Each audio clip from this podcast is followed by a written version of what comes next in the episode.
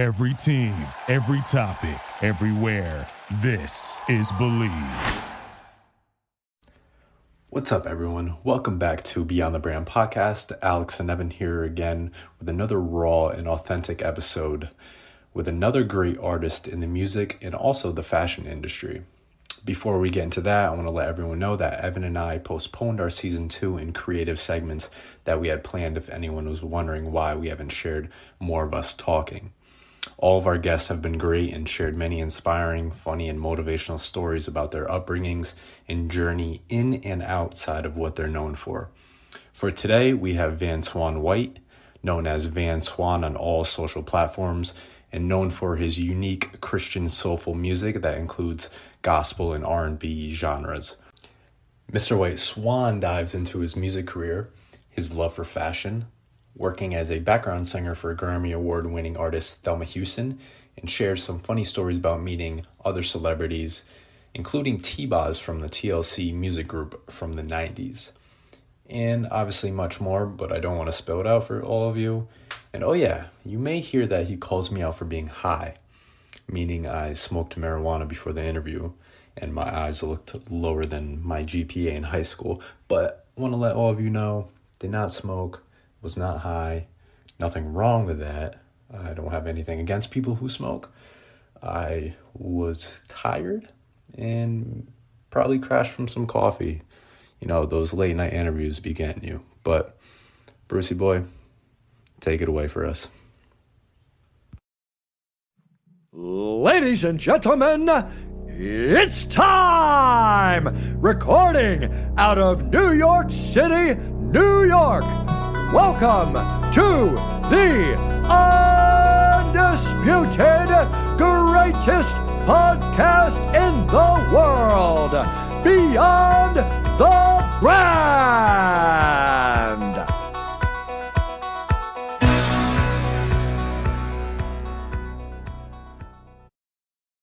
Take us a little bit through about your upbringing, uh, growing up in California, and then your love for music, where that came from.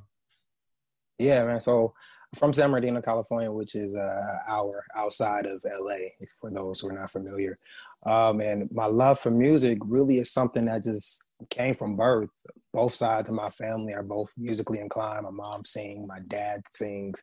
Um, so it was something that just kind of just fell into my lap. But um, it was 95 where I really, really fell in love with music after sneaking up late and watching uh, the MTV Music Awards, I saw TLC perform, and I was like, "Yo, who are these ladies?" Like they was up there killing it, doing this crazy, sexy, cool medley, and it was something I had never seen before. Um, and I was like, "Yo, I really want to do music." So from that point on, the the love and passion for it came even more so. Um, but it, but music has always been something that was in me. But San Bernardino, it, it became my my way of escape because you know if you're not familiar with San Bernardino, that's not the the the nicest part of town other you know so music was definitely my escape for sure. So were you a big tlc fan before that day or that that's just what got you that's what got you hooked? You know what? I was see i'm i was probably maybe like nine between seven and nine years old when that happened. So i, I was familiar with some of the, the, the previous work like baby baby baby. With crazy sexy cool that album kind of changed my life like for real. Chilli was like the sexiest chick to me ever like you know?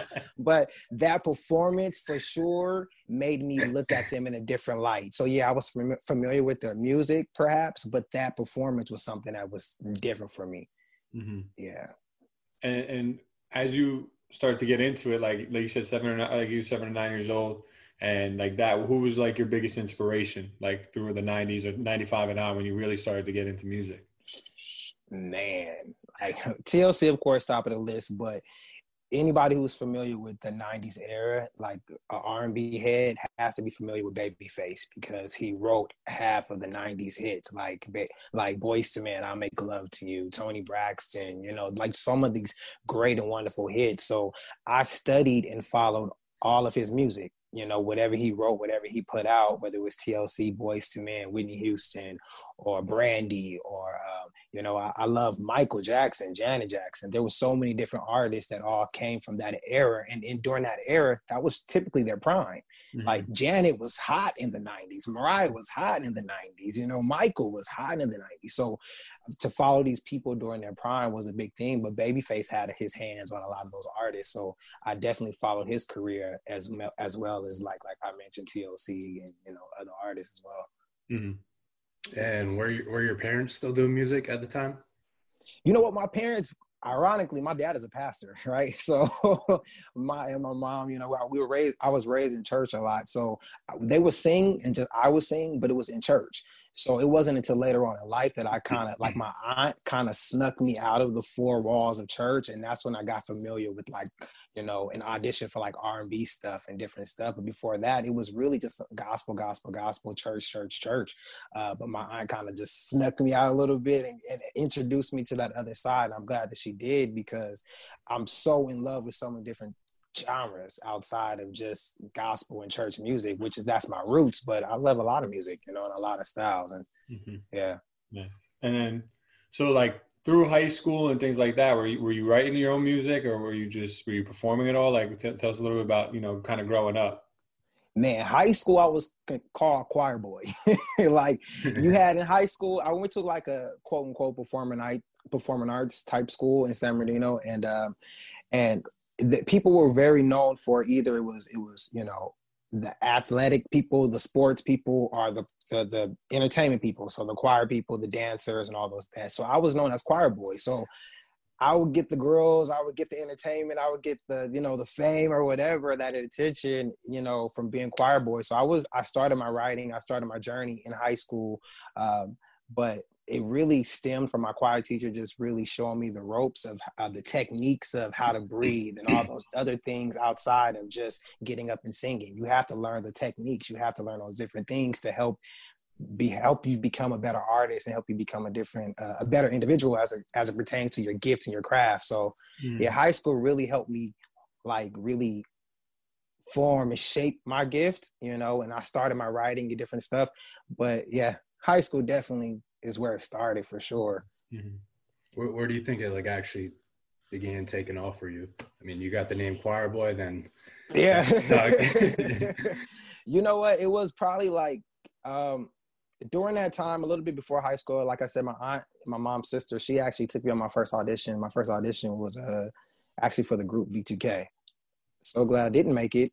now, you know, looking back at it, you know, because of just the, the journey that I've taken, my path is is, is um, I can't complain about it, you know. But mm-hmm. um, that was where it started. Like I was, like I said, I started doing a couple of auditions, a couple of stuff before uh, high school. High school is really where the love and passion came. But after high school is where I really wanted to become an artist, and I really uh, wanted to I didn't know much about what it was like to be in the studio. I didn't know what it was like to actually, no one really showed me how to write a song. I just knew that that was my escape and I just knew that I had to do it. So my first project that I did independently uh, is called My Story and that came out in like 2008. I graduated in 2005. So there was a little bit of gap in between that time and uh, the music. Uh, but what really inspired the album even though i was green when it comes to you know like i said studio and all that stuff was i had right out of high school i got married man. I got married. I had a whole different path. I i i um you know i thought i had a baby on the way. There were so many different things that had transpired. And then later on in life i found out that my daughter wasn't mine. The marriage you know, ended and so many different stuff. So I was crushed. I was like, what the hell am I going to do? Let me write an album. Let me get this stuff out. So that's how the, that actually started was um, just trying to get that stuff out. So even though I didn't know much about, like I said, the studio and all that, just writing, just became, the being, it was therapeutic. And that's just yeah. kind of how the album and stuff just started. Yeah.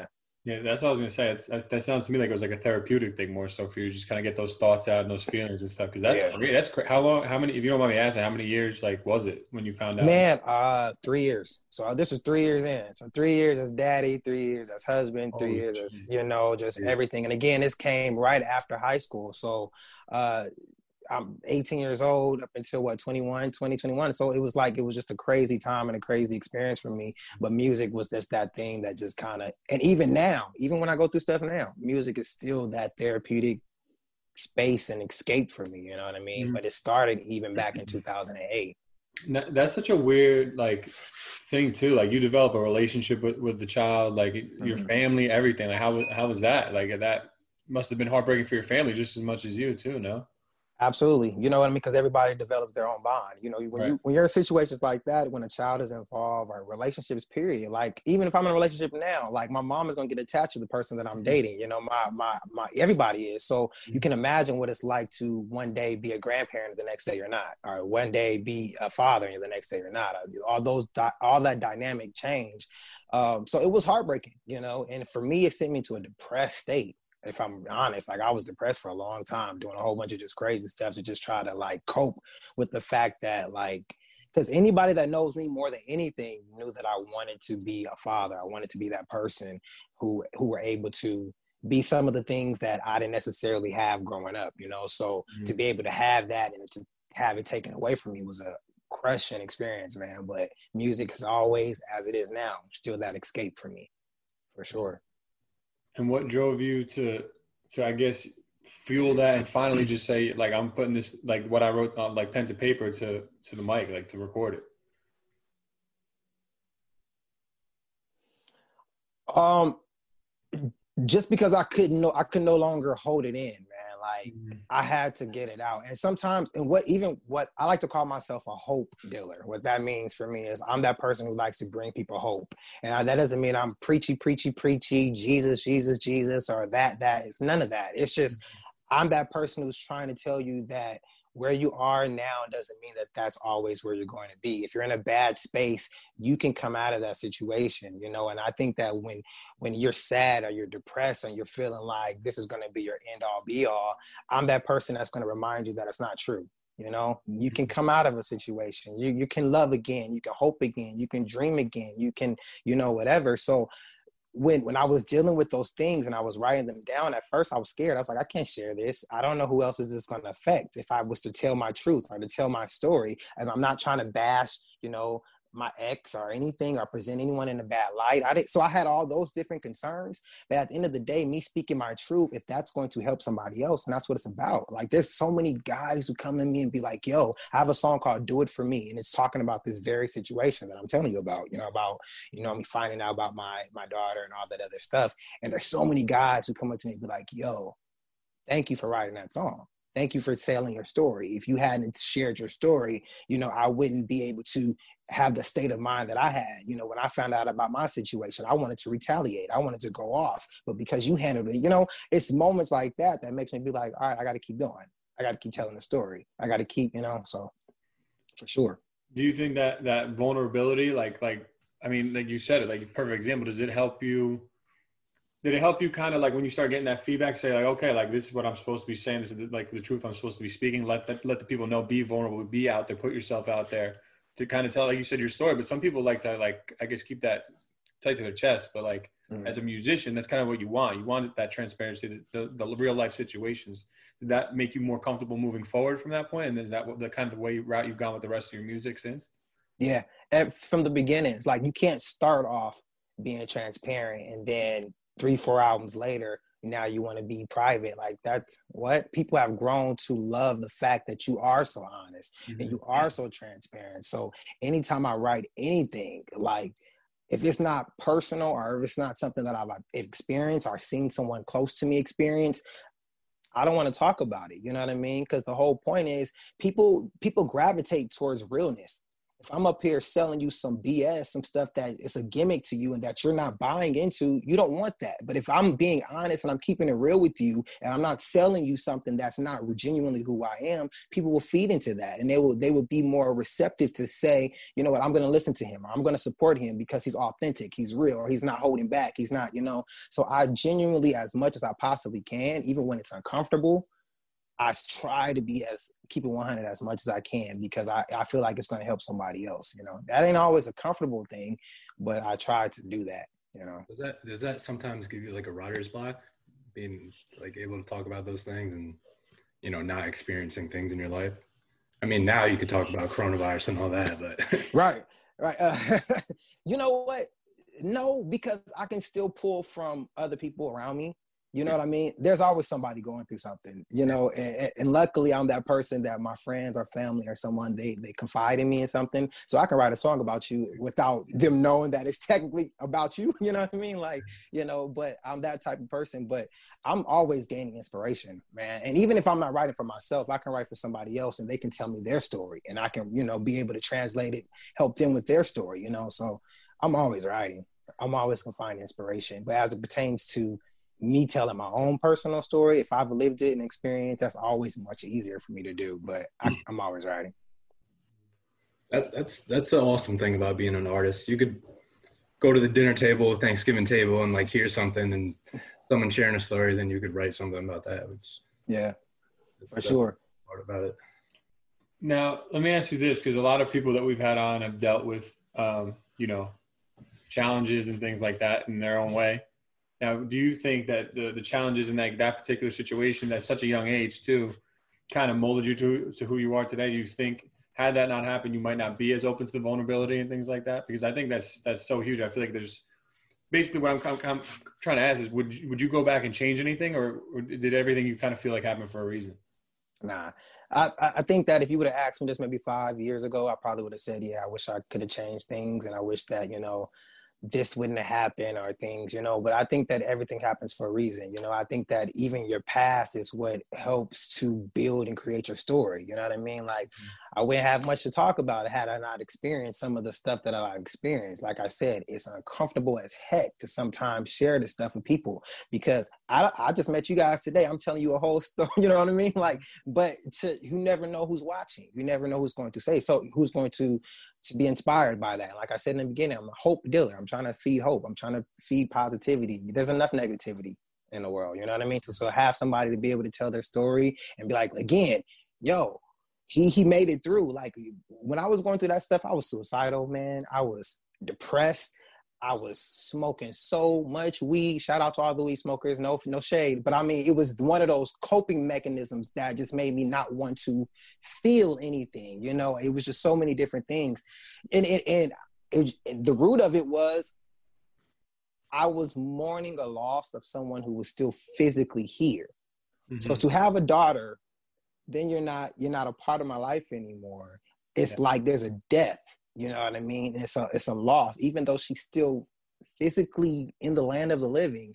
I don't have a relationship. I don't talk. You know, so and it's not by choice. You know, not to get into any details, but just that that's something that's depressing, man. And so I, it took me a long time to get to that state. It took a lot of prayer, took a lot of counseling, a lot of therapy.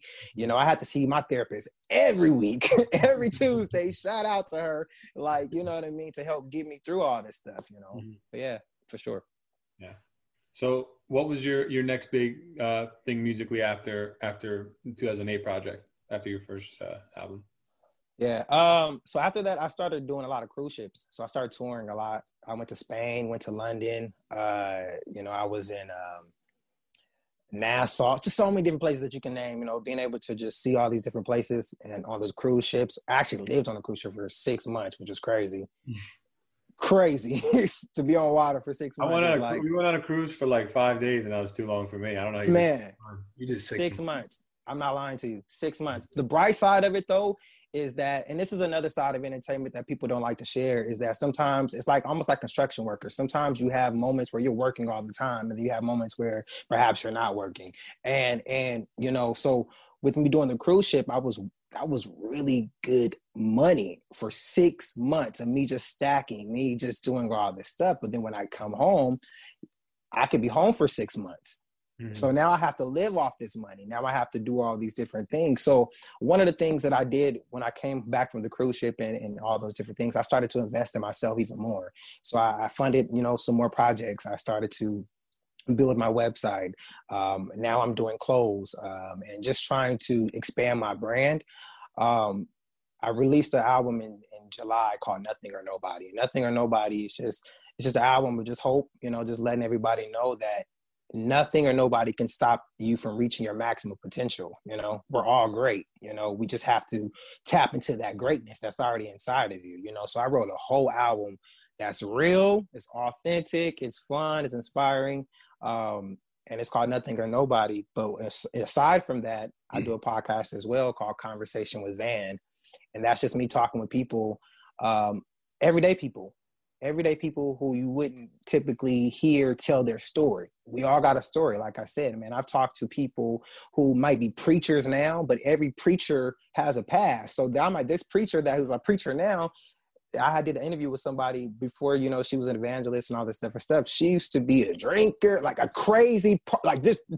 Shout out to all the drinkers again, no shade. I'm just saying that that the life when you hear of, of someone who's representing uh, a pastor, a preacher, you don't really hear that they had a life that's before what you see then, you know. So to be able to expose that side and to let people know, yeah, I love the Lord, but I'm still human, you know, or yeah, I love God, but I still do this, I still do that. I think mm-hmm. that's a good side. I want people to have be able to have that conversation with people, be able to extend that conversation with people so that they can see that yeah, there's different people of different walks of life, but we're all the same. We're all human. We all can, you know, so that's that's my goal and my mission now. So that's what the podcast is about. That's what the album is about, and that's what I've been working on since then. So did you you started the podcast when you dropped that album around that time? Yep. Yeah, man. All in Corona time, man. It's all happened this year. This year, like Corona had me at home. Like, all right, let's uh, get to work. You know, I had a lot to talk about. You know, and um, I partnered up with Nothing or Nobody. It's actually an organization in Atlanta who was like, "Yo, I like what you're doing. I like your work and different stuff," and they actually funded, you know, my project. They actually wanted to partner and do a whole bunch of stuff. So, it, so in the midst of that, uh, like I said, I did the conversation with Van podcast. It's on YouTube. The album, uh, Nothing or Nobody. Now I'm starting to do some shirts that's going to be coming out soon, mm-hmm. um, and just trying to keep the ball rolling, man. You know? What was the inspiration behind the, the clothing? Like the, the just business side of things you're trying to get involved in, just expand it even more. You know, it's crazy because ironically, when people go to my Instagram, they automatically assume I'm into like fashion or something. They wouldn't assume that I'm an artist first, and that's that's probably just because of my love of clothes. I just love clothes. I love fashion, and sometimes I believe they kind of go hand in hand. Like you don't want to watch an artist who has no visual, no dope visual. Like that's whack. That's boring. Like you want to see them look fly. You want to see the video looking dope. So to be able to tap into the fashion side, I think it would be the next smartest thing to do. Mm-hmm. Um, and also it's something that I'm passionate about. You know, I was doing styling a little bit a couple of years back, but uh, that was short lived. Uh, so to be able to to do to sell my own stuff, I think would be a really a dope look. So that was kind of the inspiration.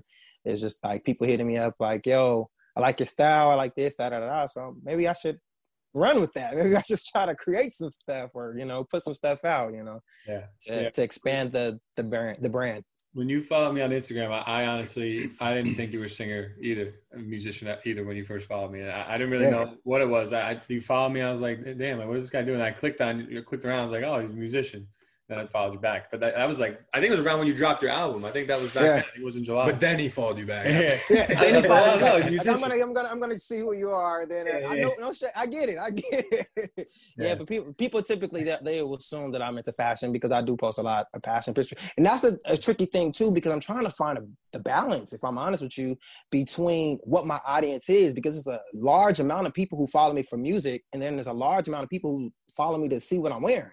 So it's like to try to, to to see you know to cater to when it comes to posting how much is enough? Am i should i post more of this or should i post more of that content? It's like yeah. that's the life of being an independent artist trying to figure it all do your marketing and all that too you know what i mean? But yeah. Yeah we're still trying to figure all that out. Yeah. It, it, it's just the life of should I post a video? Should I? yeah. image? Like. yeah, man. It, it gets confusing because you have sometimes you have people who, like I said, who gravitate to one thing, you know, and that could be that could be your videos, that could be the music, that can be that, and then there's other people it's like, yo, I just want to see what you got on to get inspiration. So, exactly. Find find that balance. I want to talk a little bit about the the cruise experience. How, how how's that? Did you go alone on that or? Man, uh, when I did the cruise ship, I didn't. Out there. You said what? I said if you went alone, that's like putting yourself out there. You know. I went. You know what? I did an audition. Mm-hmm. Met some people. Um, the show that I did was actually a tribute show. It was like a Michael Jackson tribute show, um, and, and it was right after he had passed. So he it was hot. It was in demand. So I did this audition. Um, with a group of people. It was like five other singers as well, full band, full dancers, light, a full production, man. Like it was really super dope with people that I, I didn't know. never met them. And, and ironically, this audition, if I'm honest with you, I did the audition. I didn't get the part at first. And I was crushed. I was like, man, I did this audition. They didn't want me. What the heck? Fast forward to two days later, they were like, yo, something didn't work out with the other guy. Are you willing to do the, you know, do the gig? I had to learn like 20 Michael Jackson songs in two days. two days. So I'm cramming all this stuff, you know. So I went into this and I said that I'm saying getting going somewhere with the story. So I, I said that to say uh, I did the audition, met these people that I initially I didn't uh, get the part for. Now I'm singing with these people, so I went into the situation with a whole bunch of insecurities, right? Like, dang, y'all really didn't want me in the beginning because I wasn't your first choice, right? So now this is my first time doing this type of production, like lights, camera, quick changes, all that stuff. I didn't know anything about that. I'm used to singing at church, you know, at this time. Like I didn't know anything. All that's all I knew. So now I'm on lights, camera, action, stage. It's a whole big production, man. But um, what I had to do was I had to make friends with all everybody because I, I, didn't know anybody. So these people on these cruise ships and these people became my family. They became people that I that helped get through the you know because you're on a cruise ship for six months. You don't know nobody. Your family ain't really about to come and if they do come, they can't stay for a long time and all these different things. So uh, I made friends and made family with the people that were part of the cast and a part of the set. You know, that was one of those different things. And, and I said that to say that they actually helped me with all those insecurities and those different things that I had with not feeling like, man, I wasn't first choice. Y'all really didn't want me. You know, I had to get over that. And I was like, but you're here. So rise to the occasion, do what you're supposed to do, and, and you know make things happen, man. So even with that, it was a learning experience, and I'm glad that I was able to do that. Yeah, that's like the cruise ship difference of being on the cruise ship than being at home. That's... Yeah, yeah. The difference between a cruise ship and being at home, uh, cruise ship you have a lot of more time, a lot more freedom, because uh, you only work maybe two hours a day and you're getting a lot of really good money, but you're only working for two hours a day. So when I tell you I was in the best shape of my life when I was on a cruise ship, because there was nothing to do other than go upstairs to the gym or whatever, you know, and and all that. But at home, um, you probably have more access to, to do more stuff, studio work, or you know, or to try to create more gigs and act. You know, there's other avenues and different things that you can do at home, you know, and to try to create more content as opposed to on the cruise ship when you're strictly just kind of almost have to just focus on what you're doing there because you got to deal with other factors like internet service you know like you're on water there's so many there's so much other factors that, uh, that limit you from doing whatever you would typically do if you're here on land you know? Mm-hmm. getting pink eye. But the money good. Yeah man and pink eye and, and, and seasick I got, I got, I got, pink eye in, uh, on the cruise and like and I actually, actually no I ripped my part of my cornea when I took my contact out, and it like fuck, it fucked me up, man. I had like a eye patch on half the trip. It was it was terrible. Did you get seasick? On the last day, yeah, I did. He did too. Yeah, see. but I don't know if it was seasick or we were hungover. It was it was a bunch of it was probably a lot of or the, yeah the food at the buffet or the food at the buffet wasn't the greatest. How about I was so sick, seasick one day. I had a show, man, and no lie, I'm backstage singing on the toilet backstage because I'm sick. Like it's coming from both ends, bro. I'm not even lying. Like it's from this end, this I'm all this like audience just like, where the hell is this voice coming from? Like I'm literally backstage. Like it was so bad, man. I was so I had never experienced that before. It was it was horrible. So let me ask, you, so- ask you a question. that was my first cruise and it might have been my last, but like the people we talked to, like they said they're they're mad close with all the people who work there. So and they said they had their own half of the boat, like where they would go party and stuff after. Were you included in that because you were? Yeah. So, so could, so can we hear some stories about that? Because they made it sound like it was wild on those cruises. Like you're going to party with the staff.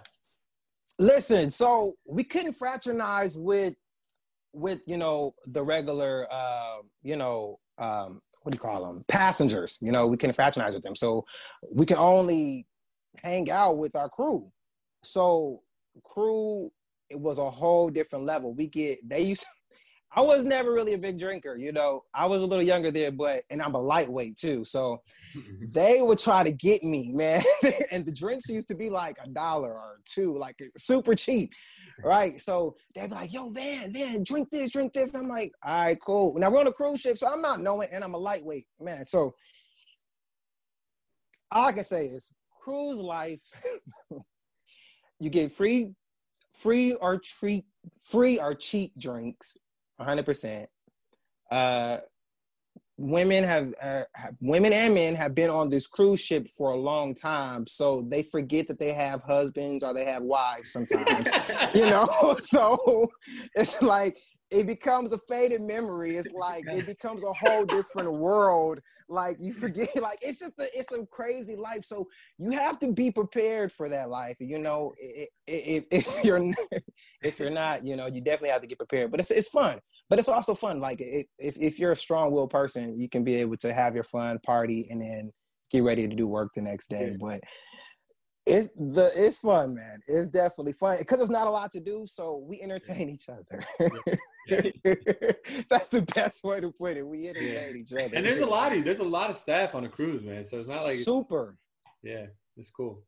But, and they're from like all different walks of life. So you have different culture, different languages. Like so, you're learning their culture, their language, and and like at the end of the day, we've been on this cruise ship for six months. So like everybody looks good at this point. Like everybody's like everybody. It's just or whatever. It's like you're, it's, you're you meeting new people like every day, aren't you? You're meeting new people, but again, they're passengers. So like the passenger thing, we could only we could say hi, hello. Mm-hmm. Uh, if they were to maybe want to buy us a meal or buy us something because they've seen us perform or something, it's a fine line even with that. Um, like we could never go hang out in their room or go to a cabin or anything like that. You can get legit fired for like doing too much, um, even hugging for too long or any of that stuff. So there was some real, real big rules. So if you were to try to do anything, it would your best bet will is to do it with like um, a crew worker, you know, somebody that's already part of your team, because that passenger stuff, nah, you get fired. Because I was about to say that that'd be big for networking, meeting all these different people from different countries, and just put putting your music out, you know, on the low. it, it would be, it would be, but they're they're really strict on that. There's sometimes you might be able to maybe slide a if it's not in your contract, because sometimes they put in your contract like you can't promote, self promote your stuff or self promote whatever. It's like you're you're hired for whatever this job is, so yeah. that's what you're there to do. So it just depends. But there's sometimes you have people who actually have made some really dope connections. Like I've actually know some some people who um, have gotten gigs from major artists from cruise ships like let's say a drummer you know I, I know he went on to play for ariana grande some dancers that were a part of the cruise ship shows and different stuff like that went on to do some stuff for major artists. So it just depends on how you work it you know? When you're when, when your when your contract is up if they still interested and they see you on that stage they'll hit you up you know? Yeah so. yeah. Who's uh has there been anyone in your time whether it be on the cruise or after? I mean you've been doing this for a while now um that you met or collaborated with that you've been like kind of maybe like a little in shock or a little in awe that you've been able to work with or meet because of your music? Um, I never worked with her, but to to to I told you in the beginning, my my biggest inspiration was TLC. Mm-hmm. So when I met T Boz, was oh, if you're not if you're not familiar with T Boz, that is you know the the the the one had the short hair who had the deeper voice, you know, and she was like one of my favorites because I thought she had swag. Um, so when I met her, you can only imagine the excitement that I had to meet her and what it took for me to meet her. First and foremost, I snuck to meet her. Let me tell you the story. so I went to uh, Chris Brown had actually had this like charity event in LA. It was like a football charity event. It was so many different artists that was there. There was like Bow Wow, Mario, and I had saw this a post that uh T T was going to be there. Um, so you had to buy tickets and you had to get this wristband. If you got the wristband, you were able to be on the actual football field. Now, the football field is where all the major artists are, including T-Boz. So I'm trying to get to the field, but I didn't pay for that wristband to get to the field. So mm-hmm. now I'm in the bleachers and I'm trying to figure out now how I'm gonna get down here to this field because I need to get to the field to see T-Boz. I don't care to see nobody else. All these celebrities, yeah, cool. All right, what's up? All right, cool. I want to see T-Boz. I didn't even care to see Chris Brown. It was his event. I wanted to see T-Boz. Like that's all I cared about, right? So I'm really trying to figure out how I'm going to get inside, get to the field. So I'm in the bleachers, in the bleachers. Now we're get coming close to the end of this event, and finally I see somebody who's coming out. I guess she was she no longer felt any use for her wristband, so she came out and she took off her wristband. I was like, "Yo, let me get that wristband. Now, mind you, when the wristband is already torn, it's kind of hard for you to try to tape it back. But I was gonna try to figure out how I can tape this junk back so I can get in there, right? So I did, right? And I didn't come along. I had friends with me, but I didn't care if they was trying to get to the field. I was getting to the field. So I was like, whatever. So I got this wristband and I finally got down to the field, man. Passing Bow Wow, passing Chris Brown. I don't care about none of these niggas. I don't care about none of them moving by faster. I'm like, I don't care, right? So finally see T-Boz. Finally. And you can imagine, like, finally, you seen your idol, the person that you looked up to this, you know, all, you know, finally, you know. Were you preparing your yeah, I had my speech, yeah. man. The one that I had all my life. I told you I planned this, right? None of that crap happened, man. She thought I had a booger in my nose. I had just got my nose pierced, right? she was like, I was like, yo, I, I, told her, I was like, yo, I, you know, I, I do remember saying like, yo, I, you know, I'm a big fan of yours. If you don't mind, if we can take a picture, you know, she's like, yeah, sure. And then she was like, you have a little something in your nose. And I was super duper. She was telling me I had a booger, but it wasn't a booger, bro. It was my nose ring. And so this whole time, I'm like, I got this complex. I finally meet the person I wanted to meet, and the first thing she says to me is, "Nigga, you got a booger." Like what? like no, I don't. I was so so so so sad, but so that was my encounter with me to T-Boz, man. Like, but it, it was it was super super cool. But I never got to work with her. But just to just to be able to to to see and meet the person who inspired you to do what you do you know, I think that that's been the top of the cake for anybody that I've ever personally worked with or even met. You know, that's definitely the highlight for sure. Yeah, uh, cool. I, you, I can just hear the excitement in your voice just to tell the story how much it meant. I'm telling you, bro. She's she's like that girl for me, man. She's definitely. It was a fun moment. Yeah. What about working with Thelma Houston? You were a backup singer for four years. How was that? Yeah, it's really cool. I'm still currently doing it due to COVID. You know, we haven't obviously been able to do too many shows this year. We did some stuff at the top of the year, but that experience is really, really, really cool because um, Thelma Houston obviously is not a part of my era. She's a, a disco legend, you know, in her own right, um, like during the Donna Summer era and all that other stuff. So um, I was doing a show, a cruise ship um, in Sweden, and one of the songs that we sang during that cruise ship was a song called "Don't Leave Me This Way," which is actually Miss Thelma Houston's biggest single. Uh, she actually won a Grammy for that song, and I didn't even know who it was. So fast forward to maybe a year later, someone hit me up and was like, "Hey, would you like to sing background for this lady named Miss Thelma Houston?" I'm like, well, "Who is that? Who is she? I don't even know, she, you know what she sings." um, then, then I was reminded of that song. And I was like, oh, shoot, we sang that on a cruise ship. So it's like an international hit. Like it's huge eh, over there. Like, you know, so, but to say that, to, to be able to sing background for somebody who has won a Grammy, who was signed to Motown label, who have been with Berry Gordy, who's worked with Diana Ross, Michael, you know, Michael, been around Michael Jackson and all these great artists and different people, and to not only sing background for her, but share a duet with her during our set and show, man, that's amazing. And, you know, and for people who like, well, who is Thelma Houston? Like me, you know, was like, who was that? You know, um, just to to be on the stage amongst a legend in her own right, a Grammy Award winning legend, that's a big thing. And I'm super proud and super honored to be able to to share that experience with her for four years, you know, and it was something that just kind of fell in my lap. But it's opened other doors for me.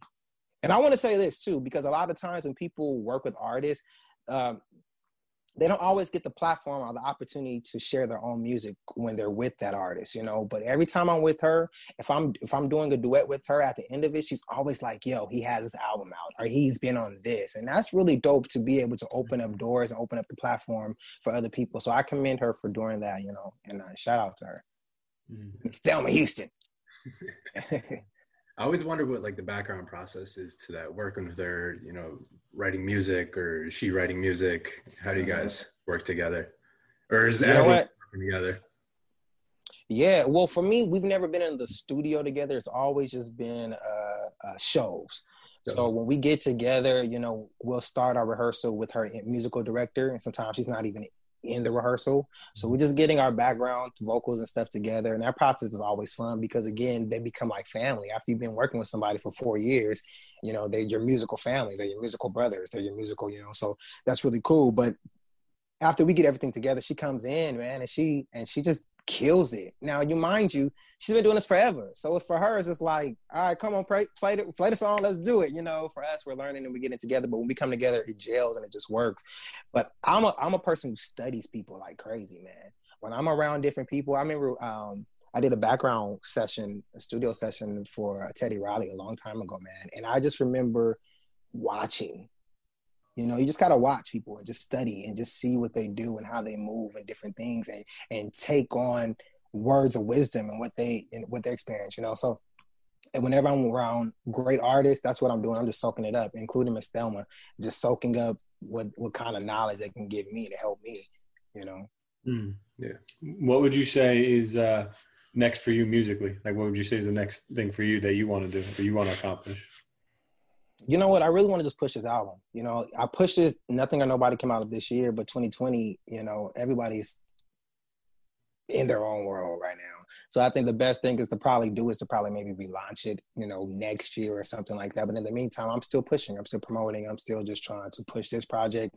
Not really focusing on any new new music other than this music that I just put out, mm-hmm. um, and then come out with some videos images. Know, I put the album has 17 songs, and I did that purposely uh, because some people was like, you know, you should just put out an EP, six songs. Everything is short lived right now. We just want singles, da da da da. But if you have 17 songs, I can push that as long as I want to.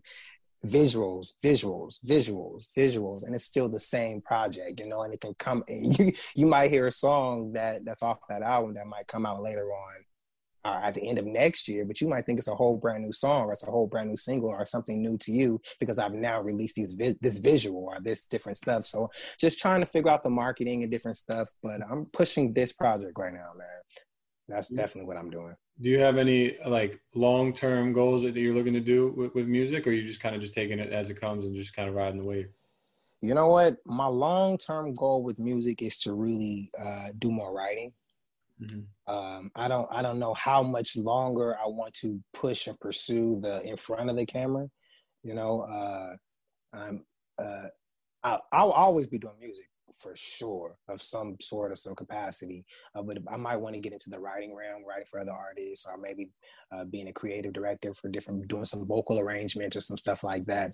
Um, so that could be potentially what's next for me uh, long term into the future. And then I also do some mentoring work. I, I don't think I mentioned that, um, but I'm I'm really big on mentoring. And after my situation with you know uh, that I mentioned earlier with my daughter, um, it was something that really became very passionate. I became very passionate about. Uh, helping other people who doesn't have who don't have fathers or having people who come from uh, really challenging backgrounds and letting them know that you're not a product of your environment. So what's next for me is when i'm working with these kids a lot of them they don't have a, way of escape. Well therapy music and writing stuff was my therapy. That was my way of escape. But what about these kids who deal with hell at home but don't have an outlet? They don't have but they want to do music but they don't they need somebody to show them how to do it. They need somebody to show them the ropes of what to do or how to to to sharpen sharpen their craft. So my plan is to, with mentoring and with other, with mu- with mentoring and music, is to uh, do a nonprofit long term uh, and let this be a nonprofit organization where it can kind of be like a performing arts school with people who in, in, the inner city who may not have money to get these voice lessons to get these drum lessons to get these uh, dance lessons. I can hire people to do that and provide those services for them to little to no charge, or they can might get sponsors or something like that. So that's the next goal, which still has everything to do with music, which I'm so passionate about, and and mentoring, which is another thing that I'm now passionate about. So two, two things off that that you're saying is you should reach out to. Uh, we've had Bill Duke on before. Yeah. Mm-hmm. Um, he has something similar out in LA. Actually, it's uh, for Dope. who can't afford to go to art schools and they want to act or they want to go a certain route. He kind of mentors them and teaches them how to do it. And uh, I'm pretty sure it's for free. It's like a, it's a nonprofit thing. Like he's uh, definitely somebody I think you should reach out to. He's got a big network, and I feel like you guys kind of combined together being out there in LA. And another guy we have is had on the show is Dr. Bill. He is like on the Extreme Makeover show, all those things, and he actually runs a mentor thing out of UCLA where he mentors uh, you know underprivileged kids and then trying to kind of just trying to keep them in line um, to kind of maybe I'm just thinking big picture. If you kind of collaborate, all three of you guys yeah. on a project, that'd be pretty cool. Um, yeah. Dr. Bill, someone that we we said like we would love to go be mentors at his his thing at UCLA for the younger kids if he needs help or extra pair of hands. uh, I think what Bill Duke does is great. I, I, don't know. I'm just throwing some ideas out there. If you guys could find a way to collaborate together, that'd be awesome. Yeah, that sounds dope, man. Yeah. That definitely sounds dope. Yeah, that's definitely something that I'm passionate about. To be to be honest with you, when I first started the mentoring uh, gig, uh, I, I did it just kind of as something just like I said, you work on something, a project for a long time, making all this money, you come back and you know, you have to live off that. And one of those things was I was trying to be smart about that and not necessarily live off that. So I was like, let me pick up just a side hustle. My boy told me about a, a mentoring job. And again, I didn't think that it was something that I was going to be passionate about. It was just a, just like I said, a job, just to, you know, but man, when I went there and I, I started working with these kids and these students, man, it, it was something as much as they needed me, it was something that I needed I needed them too. Like they were giving me hope. They were giving me inspiration. They were making me feel like, man, I need to be the best version of myself because now I got some people watching me who's looking up to Mr. Van. That's what they call me, you know? So that I, it, it was something I just became passionate. So now if I can just, like I said, eventually open up that nonprofit and do things, you know, my way and, and the way that I want to do it, you know, um, it would be wonderful, you know, or to collaborate, collaborate with somebody you know, that would be wonderful, man. That, yeah, I think that I think that'd be cool. Uh, like I said, it just sounds so in line with what they do. I think there's a way for you guys all to kind of come together, and you're all in the same area out in that yeah. Valley, so it's definitely something to look into. But um, yeah, for sure. Yeah, man. You got anything else? Yeah, forgot what I was gonna say, but uh, no, I think we're all good right now. I feel like I just bored the heck out of you. I hope I didn't bore y'all nah, too much. He, he, it's like you guys are today. I always have. It's hard with these podcasts because I always have something on my head. Then he'll talk. Then it's like, all right, I gotta wait. I gotta wait. Then we're off the topic, and it's like, fuck. Yeah, that happens to me too. That happens to me too. Like he'll like he'll be talking. I'll have some in the, in the beginning of what you guys are talking about, and I'll, I'll, I'll drop it. But because I was gonna say is it was nice like working with the children, be able to get their experiences and write about that. That would be awesome. Yeah, for sure. Like Cause some of these kids, man, like even I, I actually done that. Actually, now I think about it, um, I did a we did a we had got a couple of students together uh because uh, one of the mentors that I work with, his name is Gabriel Cannon. He's actually Nick Cannon's brother. Um, so he's into music, and you know he was signed to Def Jam and etc. So we actually got some of these students together who had never been in the studio, never written. We actually took them in the studio sat them down. We practiced writing. We did all that. They did the first session together. Like we have a whole song, a whole whole whole thing, and we put it out under the organization that I work for now called Young Visionaries. Um, but it's it's it's super super super dope to just be able to just help people because I wish I had somebody to show me. Like I feel like I probably would be even mer- much further in my career if I had someone that actually showed me the ins and out you know? Yeah. um, i'm really fortunate to be able to have a following of you know the little following that i do have whether it's on social media or whatever but i didn't really have people showing me. So if i can now take a little bit of the stuff that i've learned a little bit on my journey and just kind of you know put that and you know deposit that into some children and let them know that you know this is maybe shouldn't do that do it that way or you should do it this way you know? That's something that i wish i had so if i can do that for somebody else i definitely will I like that. Pay I like that a lot. Pay it forward. Exactly. Yeah, for sure. For sure. Most people don't have that older brother to look up to or they, that father figure. Or, you know, it's like playing a sport, their coach, you know, being that mentor. Mm-hmm. I like that a lot though. Yeah, for sure. Um, now, nowadays, what a lot of artists are making money off shows and shit like that. So you That's it. Yeah, yeah. That's it. You know what I mean? Because like, if you really think about like sales you, you got to be like a, almost a huge, like a major, major artist to get, you know, these streaming, you know, proceeds or to actually really see something when it comes to actual sales. You know what I mean? So if you're not doing shows or mm-hmm. you're not doing endorsements or any kind of side, anything like that, you're not making anything, you know? So you have to be very smart about, you know, this industry yeah. when you want to come in here, if you really want to be a part of this, you have to be very sure that this is something that you want to do because you got to sacrifice a lot of stuff and you have to make sure that your priorities is right and you have to be willing to to ride the waves because there's times when you working, whether you are even even if you're a mainstream artist, there's time your mainstream artists are hot. And then there's other times where it's not so much. It come it's, it's seasons, it's waves. So you have to be able to ride the waves. So right now with Corona, we all in the same boat, just trying to figure it out. You know what I mean? So that's kind of where it is now. Yeah, No more, no more cruises anytime soon, though. ah, nah, man, man, I ain't did cruise ships in like at least five years. I'm I'm cool on the cruise. Yeah, yeah, yeah. I'm cool. yeah, I'm cool on the cruise, man. I'm I'm good on the cruises. But it was a it was a good experience. Like I said, it was it was my first experience. You know, I, even with auditioning and different stuff like that, and just quick changes and all that stuff. People don't realize, like when you see people on stage, when I, I watch performances now, and to see even for like a five minute performance, how that could take months just to prepare mm-hmm. for a five minute performance. You know what I mean? Like, so to be able to put together a whole show and and to get quick changes and still have to be on key and singing backstage and, and you know like even when like I, I was just green with everything like even going backstage and just seeing nudity like you know like and i'm not trying to be crazy but like you you see dancers you see girls like you you just you don't know like something new. Look, not look like like it's new to you. You're like, yeah. but that's quick changes. Like you don't got time to be shy. Like nigga, you better take them pants off and put them other ones on to get on like, stage. Oh shit, titties. Like, like, yeah, you can't be like,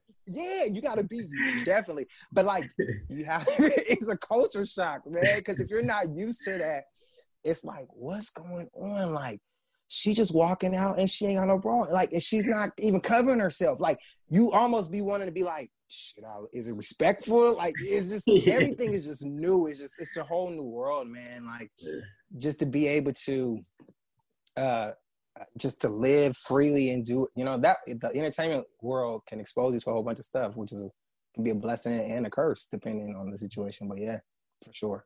I agree. You want to take the fashion a little bit higher than what you're doing right now, or? Yeah. Yeah. Yeah, man. Yeah. I didn't I didn't I didn't think I mean I looking back on like my baby pictures, man, my mom always kind of had me fly.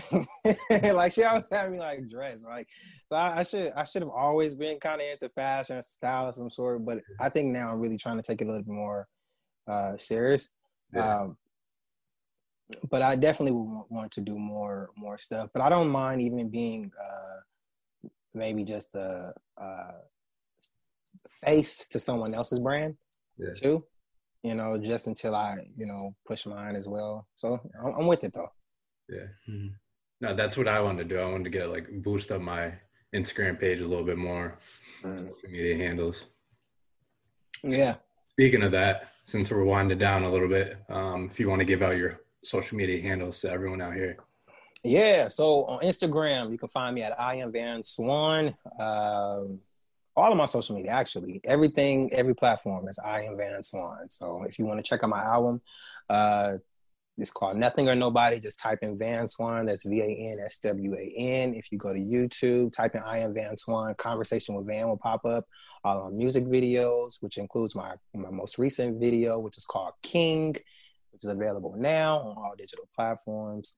Um, so yeah check it out definitely appreciate you guys having me on for sure, for sure. Definitely, it was, uh, it was nice having you on. Uh, quick question, since we're talking about that, um, what did, what did you do to grow? Like, what was some things that you did to grow your following, especially on social? I guess that's a big thing that I think a lot of people are interested in, especially nowadays. But you see influencers and things and whatnot, but you have a pretty decent following on Instagram. So, what's some things that you've done to to kind of grow? You know what? To be completely, completely honest with you, that's what probably eight years in the making. Like I started my Instagram, uh, well, probably about 2012 or maybe, you know, and I, how I would grow my following, honestly, was really just people reposting my stuff, mm-hmm. hashtags, um, you know, getting people to repost you. They then time, and then when Instagram first started, um, I would get a lot of followers just based off of me following people. You know, mm-hmm. it's really true that when you show yourself friendly, like people gravitate toward that. Like I, I hate to follow. Like one of my personal pet peeves is to follow or to look at a person's page and they're not following anybody. Mm-hmm. Yeah. To me, that just seems so weird to me. Like you don't have to follow every single person. I don't, you know, think that you have to because it's your social media. You can see whatever you want to see. But I feel like you have to sometimes show yourself friendly. So when I started to follow people and to like people's stuff and to genuinely comment on their music or check out other people's stuff, that's when that stuff started to come back to me. So it's the same thing. Which when you pay it forward, even with social media, it, you know, it comes back to you. So. Mm-hmm that was that's a definitely a recommendation to first show yourself friendly. Like start liking people's stuff. Start following people. Start supporting other people, and, and I guarantee that they would genuinely start because if you're dope, what you're what you're putting out there, if it's dope, they're gonna buy into that. They're gonna feed into it. It just might take them. You, it might take you liking their picture for them to recognize what you do. But literally, yeah. but you know what I mean. But seriously, yeah. but but do it. You know what I mean. And that's kind of how it happened. And even with that being said, I just got verified this year. You know what I mean? So it's like this year has has the the increase has just been happening and different changes have been happening even in the midst of corona you know what i mean but you have to pay it forward man and i think that that's a lot of that's been happening because that's my mission right now is to pay everything forward to just be positive to bring hope and it's starting to come back to me in different forms and shape and fashion like even this you know i mean? This isn't planned you know, i haven't met you guys from eve you know what i mean? But just to be able to, uh, to share your platform or you guys uh, us to feed off of each other's platform that's a dope thing you know what i mean? So just this you might get some followers i might get some followers. It's all you know it's that kind of stuff networking and showing yourself friendly. So that's what i would say to be able to to increase your following. Definitely you know and then figure out who your audience is. Yeah. And i'm still trying to figure that out too but still trying to figure out who your audience is. You know what are they what are they following you for? What is your demographic? Mm-hmm. you know if if if your pe- if your age is is you know 25 to 35 then then you should make sure that you're targeting that audience. Why are you marketing to some some 17 year olds? They don't care about what you have to offer. You know what I mean? Focus on the people who care about what you have to offer. Mm-hmm. You know, so yeah, yeah. Was there like a noticeable jump in your following that you've seen, or um? Is it no, just It's literally just gradually. I'm not even gonna lie to you. I think it, it was just all just gradually. Yeah. It was not. I can't say there was one particular event or one video that came out or one post or something that just made all this following happen. Literally, it was just something that just gradually started to happen. I agree with engaging with your followers and everything because I'm not going to follow someone that has a hundred followers or a hundred uh, following. Mm-hmm. Rather say, mm-hmm. so it's good that you're engaging with your followers. Yeah, you have to engage, man. That's that's uncomfortable because I'm really low key a shy dude. Yeah. So I'm not one to typically want to go and reach out to somebody or like or greet or do that, but it, I've recognized it works, you know, and and especially if I genuinely like if you social media is dope, man, you can really discover some really dope talent. So if mm-hmm. I'm really looking on searching the web and I find somebody that I genuinely like, I'm going to subscribe to whatever it is that they're offering. Whether you're a major label or you're somebody who's down the street, you know what I mean? Like that's what it is. And I think that if everybody had that mentality, because we really all need each other, man. Like we really do to support each other and to push each other. You know, whether you're starting a business, whether it's a podcast, whether it's fashion, whether it's sports, it doesn't matter what it is. We all need each other to to help push each other forward. You know what I mean? These celebrities and everybody's at the top, they're there already. It's us who's trying to get to wherever our level of success is, and sometimes that takes other people to help push you and, and encourage you and get you there. So if I can pull on your resources and you can pull on mine, let's make it happen. Yeah, yeah, I like that. And I feel like a lot of people think that if you have a lot of followers, that they're going to provide more value for you, which is not true at all. Like uh, someone with 200 followers could be the CEO of this company or that company. So true.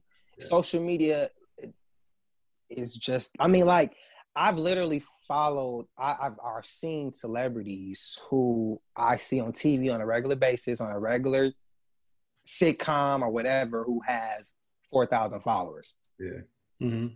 So to the average person, you're going to be like, why you only got 4,000 followers and you're on TV and you're da da da da da. But they're hmm. that person. They're that person who's on TV who's still making it happen. So number one, you can't judge a book by a cover and you just can't, you can't assume just because somebody has you know 50,000 50, followers that they're making all this money or that they got all this you know or they have all these connections or they have all these different things nah they just been they just have some people who follow them or folk you know and some people follow people for many different reasons some people follow people to be nosy just to see what you got going on just to because they're in competition. you know what I mean? Everybody that follow you ain't ain't rocking with you. You know what I mean? So you got to keep in mind with that too. So Eh, it's not always about who follows you. Like I, I really love the impression act. What's like when you get to see, I mean, you get to see your impressions, the people who actually your your posts have actually touched and seen, as oh, opposed to the people who, as opposed to the people who actually, you know, liked it. You know what I mean? Because that like, it's the trickiest thing. I'm telling you, it's the craziest thing. I'll be looking at my likes as opposed to my impressions or the people or all the stuff that they people have sent it to or forwarded to. It's such a big difference. Yeah. That's why you don't get caught up on likes and how many followers this person got or heart. yeah. Yeah. network, man. I Show noticed. yourself friendly. I noticed you. Uh, you followed Barry Brewer. Do you know him personally? Man, man, me, I do know Barry. Me- Me and Barry actually did some studio stuff back in the day. People don't know that Barry is actually a dope musician. They know him. Uh, we had him, Bro- we had him on the podcast. Yeah, man. People they know him from Brothers and all, you know, the comedian stuff and all that, which is super dope, you know. But uh he's a dope musician, man. So I actually got to meet him through another musician friend of mine. Her name is Candace Boyd. She's from San Bernardino too. Um, and they were actually working together. And I think I kind of just fell into the session or somehow. But that's kind of how we initially I met Barry through, you know, yeah, but man, Barry's dope, man. Super dope, talented He's, dude. he's hilarious It too. is funny. Super hilarious, but naturally funny, man. Yeah, he's not. Naturally funny. I, I don't know if he told you about it, but it's on one of our episodes. He told us about the because he's tight with Ray J. So he's telling us about when the Kim K video that. dropped.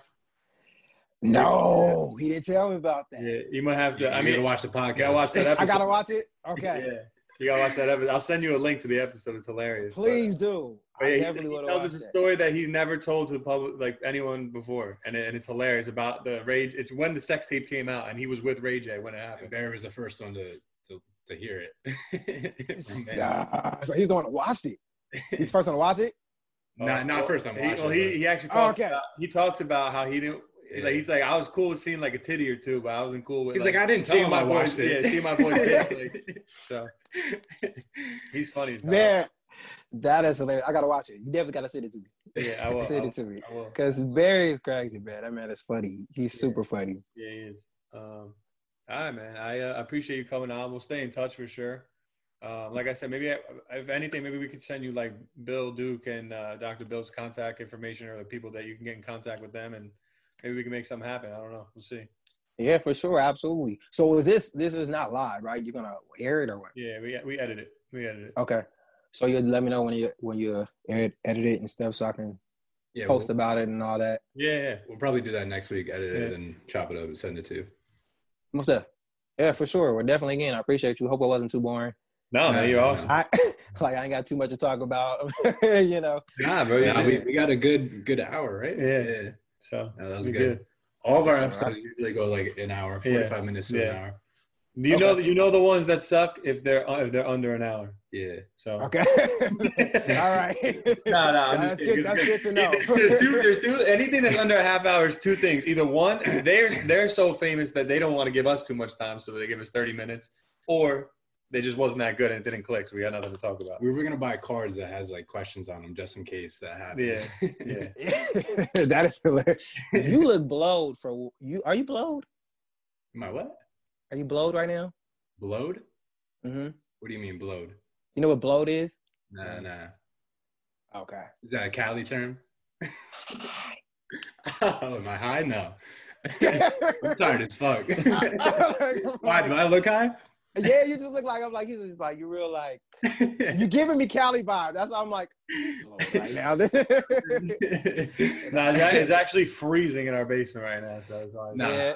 I mean, I took an edible last night, so that See, might, see, I still might be like coming down a little bit. Yeah, okay. So maybe that's probably what it is. no, I'm just joking. Oh, little- little- nah, you you give you give Cali vibes, man, and that's Right. every, every, eh, eh, LA is just stoners, man. That's just what it is, you know. So That's hilarious. It's funny. we might have to chop that one out.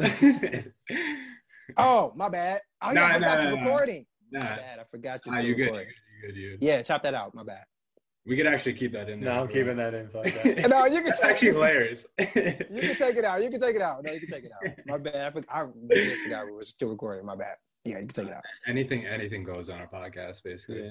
So But how, how's your podcast going? Man, I, I'm gonna uh, start recording again in January. I've stopped uh, due to COVID Yeah. because I was typically I like to, to, to do in person interviews uh, more more so. Uh, even though Zoom is cool too because Zoom kind of does a lot of the editing for you. it does that little switching back and forth thing sometimes. So I like that.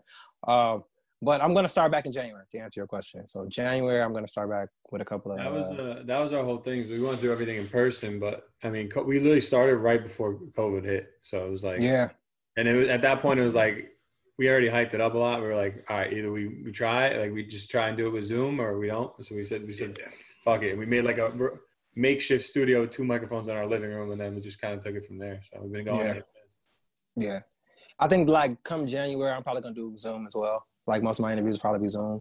Mm. Uh, there's no sense. But what I wanted, I wanted to add different elements this time around because I, I wanted to add like performances. But that's the thing I'm trying to figure out how I'm gonna be able to do that via Zoom. Maybe could to a like- performance. You could, get, get like a like acoustic. Like you gotta have like uh, someone perform like uh, just like a guitar and just sing or something, something like that. Yeah, and just facts. or have them send it to you and then you post it with the video or something like that. I don't know. that'd probably be the best bet to do. To try to have some kind of pre-recorded about something. Zoom is like, for example, like you're out in Cali, we're in Jersey, so it's accessible for us to communicate through here, and we rec- record it and chop it up for an hour like this, which is nice. But and that's something that we talked about to a lot of actors and things too. Is like they're like, if it wasn't for COVID, I wouldn't be available to do this. So we're doing that, and then they're all the way Mm-hmm. across the country, but it's still accessible for us to to make it happen. So that's the cool Yeah. thing about Zoom. That I guess is the advantage to having Zoom rather than if we wanted to do it all in person, we'd have to travel or pay for them to come here or whatever the case may be. So. That's very true. That's a, that's a, another way to look at it. Dope way to look at it. So yeah, for sure, for sure. So maybe I gotta have you guys come on. Hell yeah, man. Okay, Let's switch roles. You know what I mean? I can uh, interview you guys, so that can that can definitely happen. I'm definitely with it. So January was definitely when I'm gonna uh, start back again. Just kind of let the year just play out, uh, and just see see what it's looking like at the top of the year. Cool. Sounds good, man. Man, All right, man. All right, you guys. Best of luck with everything. We'll be in touch. Same to you, man. Hey, yeah, you can edit that part out. That question. Honestly, we might keep that in. That's funny as hell. All right. We'll put that as like a clip on IGTV. So. okay, for sure. All right, man.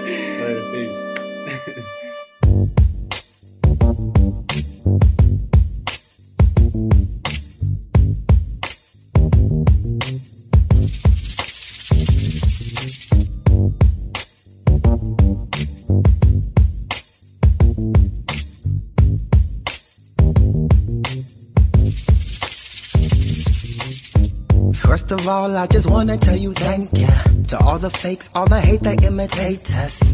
You. Thank you for listening to Bleav. You can show support to your host by subscribing to the show and giving us a five star rating on your preferred platform. Check us out at Bleav.com and search for B L E A V on YouTube.